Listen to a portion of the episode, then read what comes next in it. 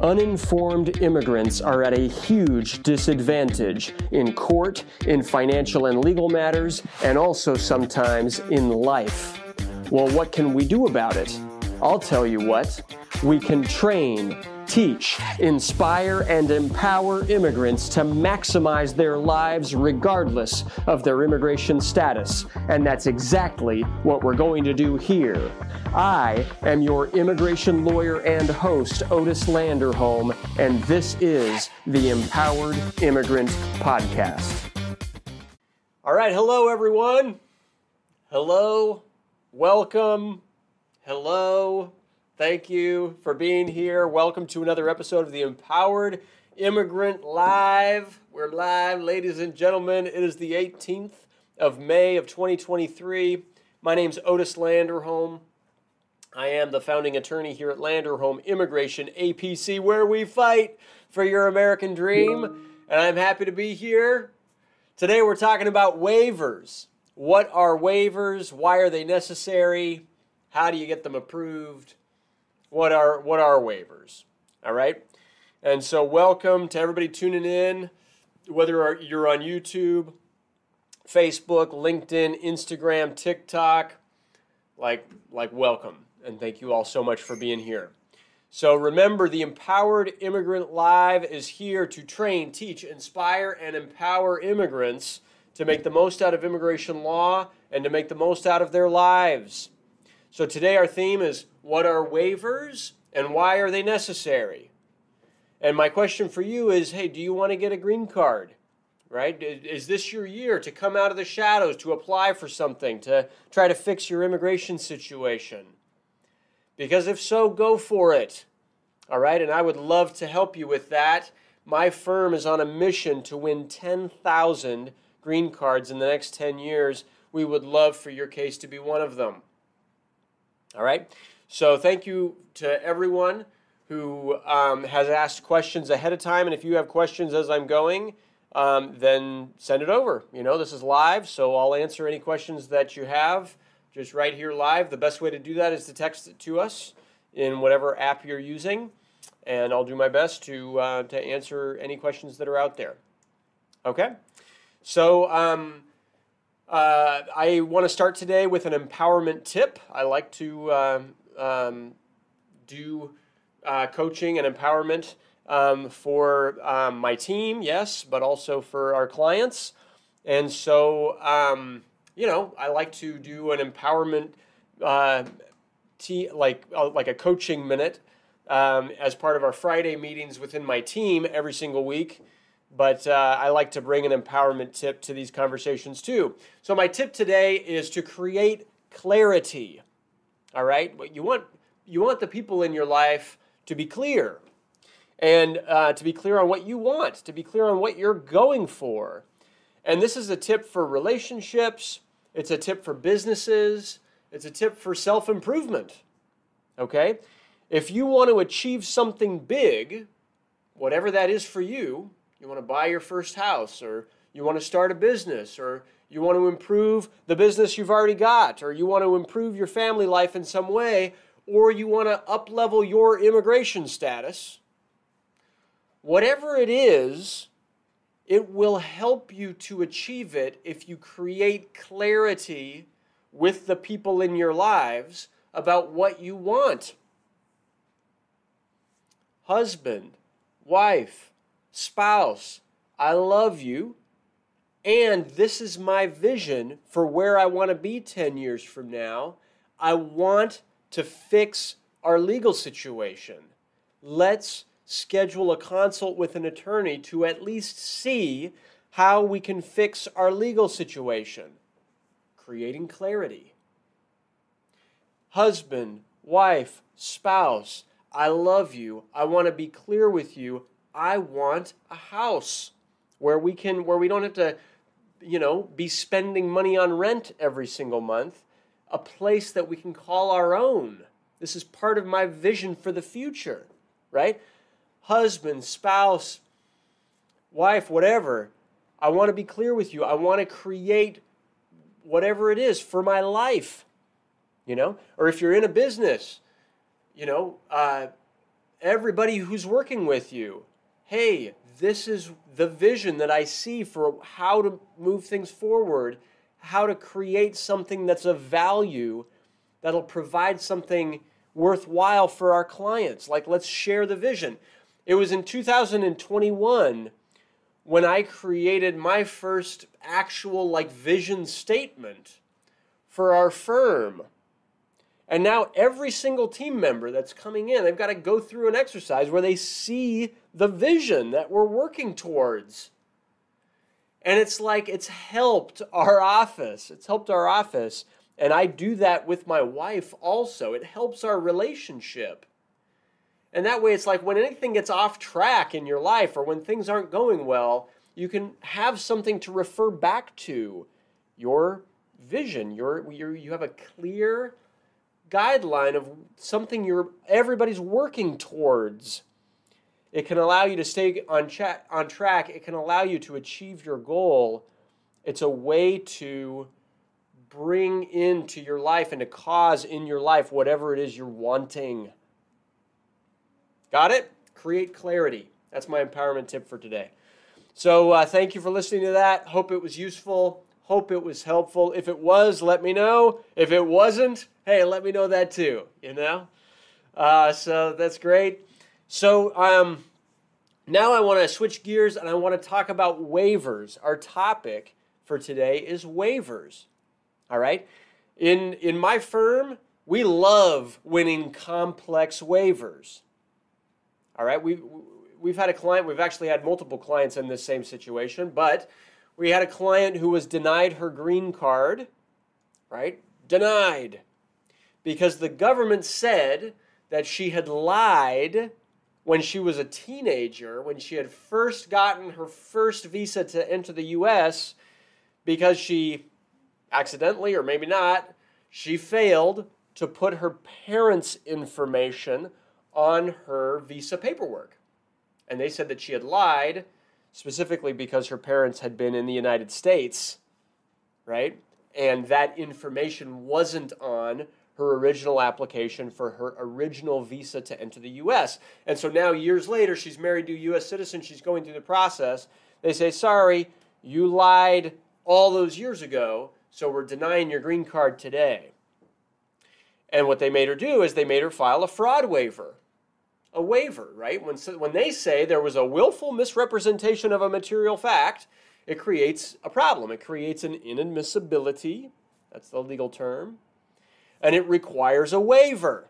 Now, that waiver is uh, made possible uh, by Section 212I of the Immigration Nationality Act. It allows people to request a waiver of a willful misrepresentation, immigration fraud. Okay?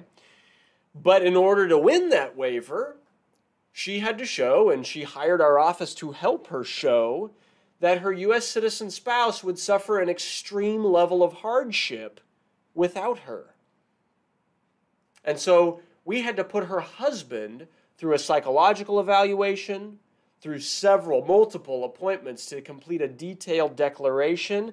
We ended up submitting 200, more than 200 pages worth of documents to the government, asking the government, please forgive any misrepresentation that happened all those years ago. Then we had to wait.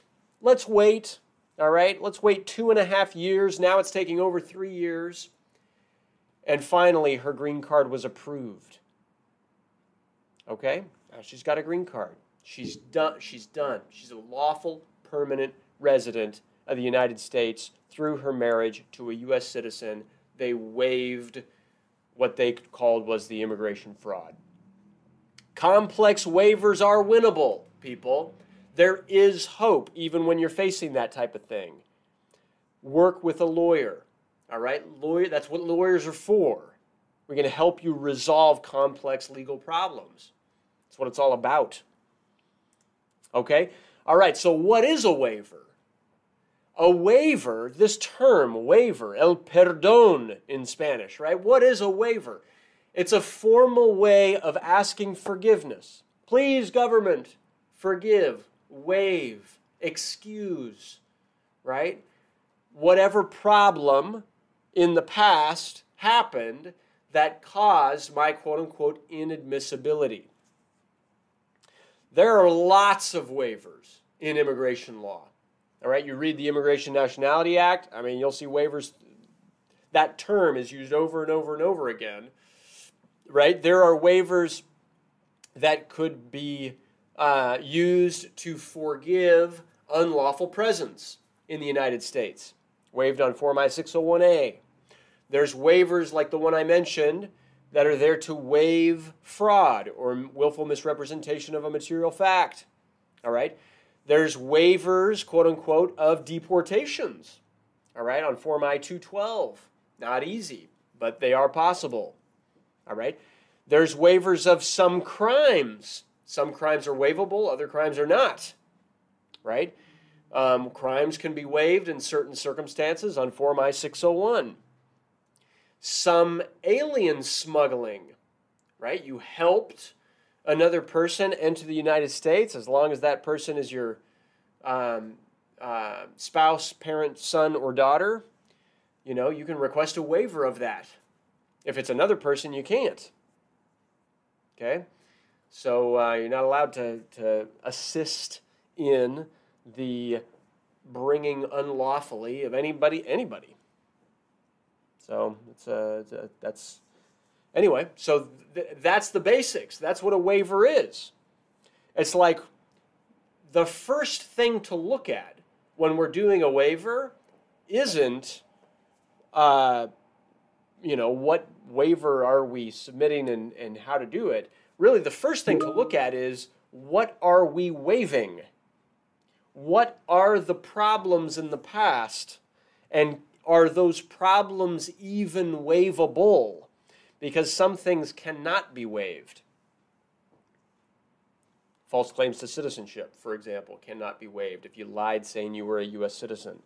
Right? Certain issues, alien smuggling of somebody who's not your spouse, parent, son, or daughter, can't be waived. All right?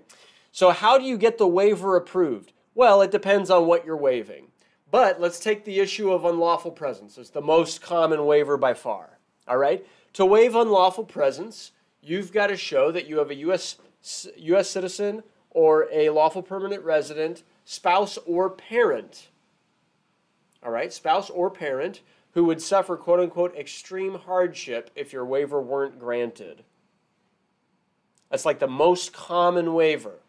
Many times we talk about a waiver case, and that's what we're talking about an extreme hardship waiver case. But not all waivers are the same. Okay?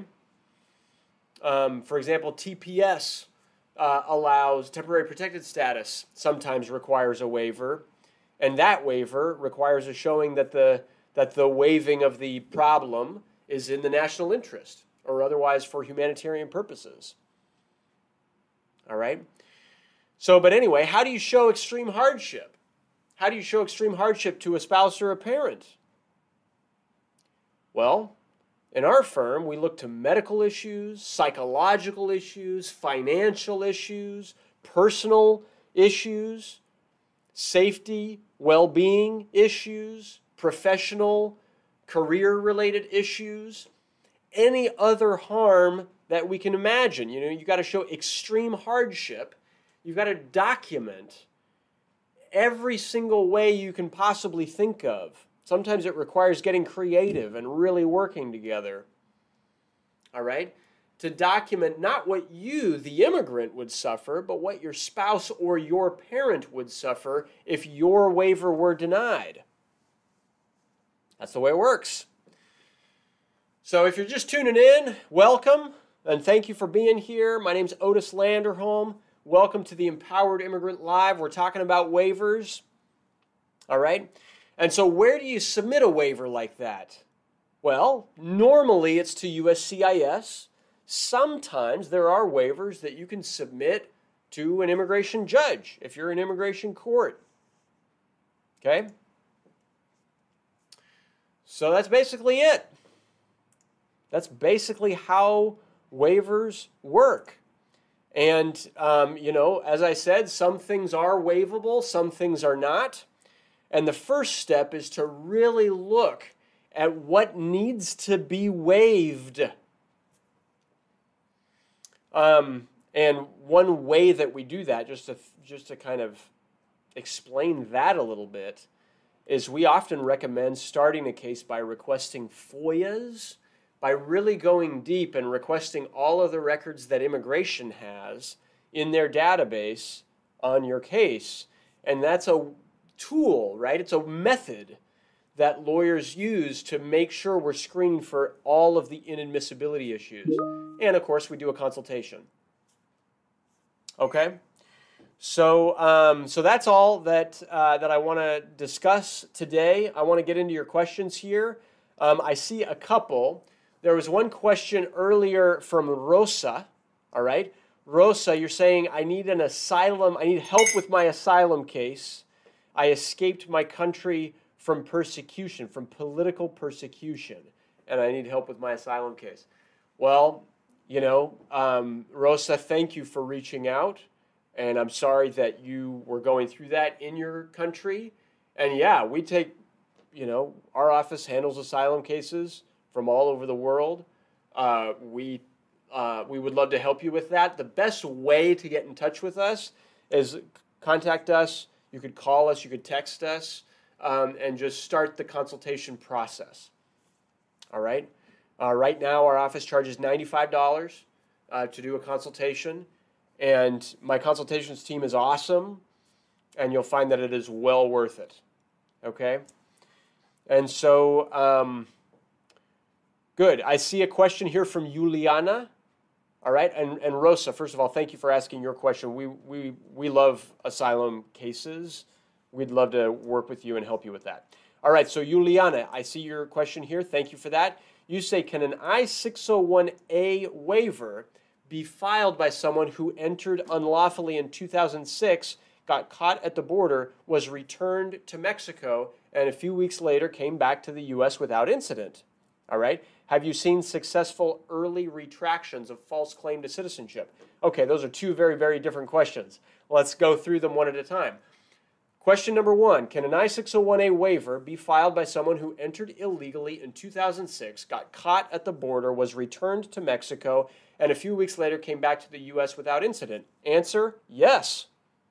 Yes, 100%, absolutely yes, except, all right, the exception is if, when they were caught at the border, they were also given a quote unquote expedited removal order. If they were actually deported when they were caught in 2006, then and, and only in that situation would they then they triggered a permanent bar by re-entering afterwards.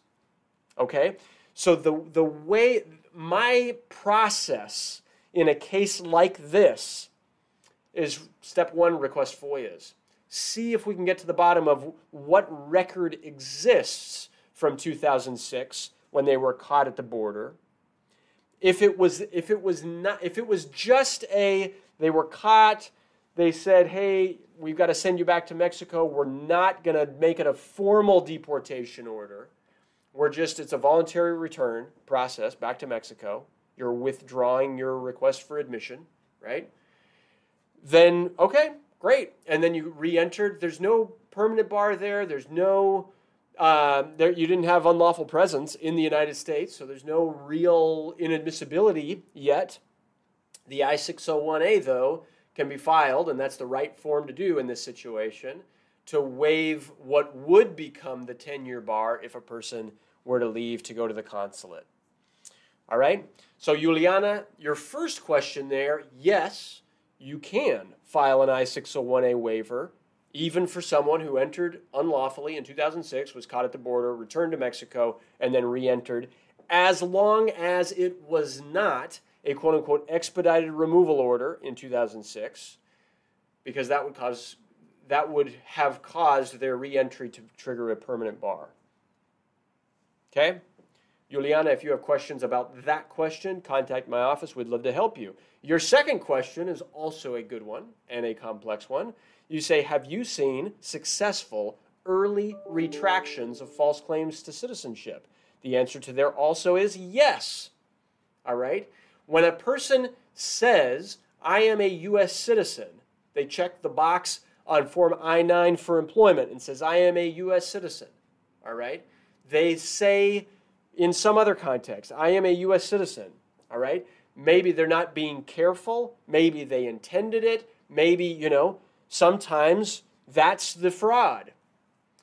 The law recognizes that a person can make a quote unquote timely retraction of the false claim.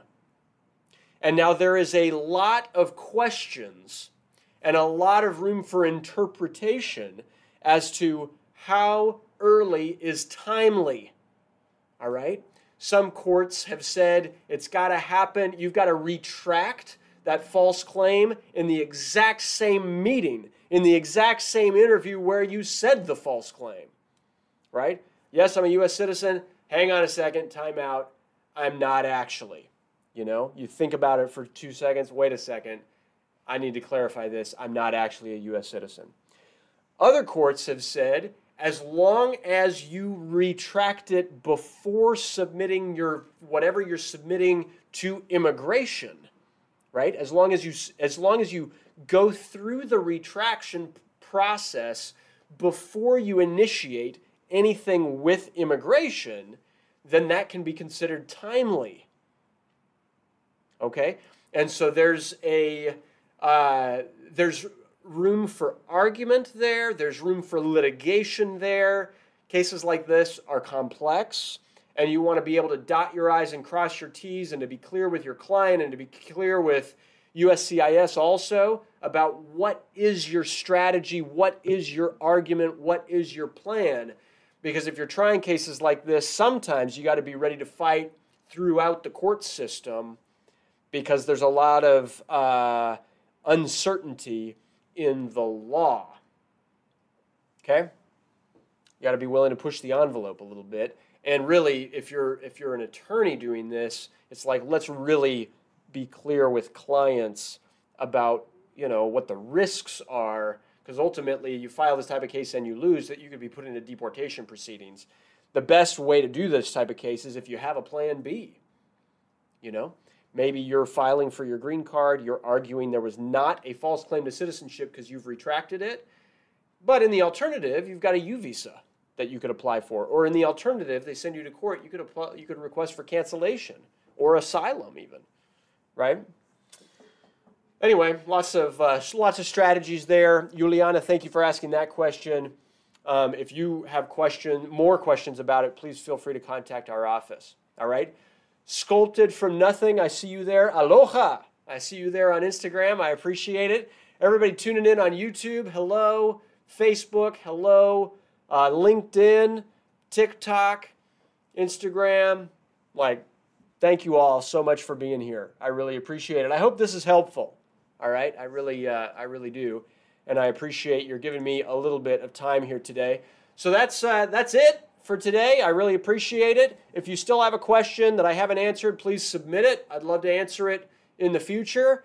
And if this was useful, I'd love it if you gave us a little thumbs up or a heart or whatever. Give us some love in the app that you're using. Um, and if the content really uh, uh, resonated with you, please subscribe to our channel in YouTube and click the notifications bell, and you can get a notification every time we update uh, or we uh, upload additional updates, news, things like that. Did you guys know that I was in the news last week? Isn't that cool? I was interviewed on ABC News. That's kind of fun. Uh, so so check that out if you're interested. A, uh, anyway, it was, it was fun. And hey, if you have an immigration case, please give us a call. We are here to help. We would love to help. My consultations team is truly outstanding and, uh, and we're here uh, to answer questions that you have. Okay? So thank you all so much. I really appreciate it. Again, I'm Otis Landerholm, Landerholm Immigration, APC, where we fight for your American dream. We'll see you next time on our next episode of the Empowered Immigrant Live, ladies and gentlemen. All right. Thanks a lot. Take care. Bye bye.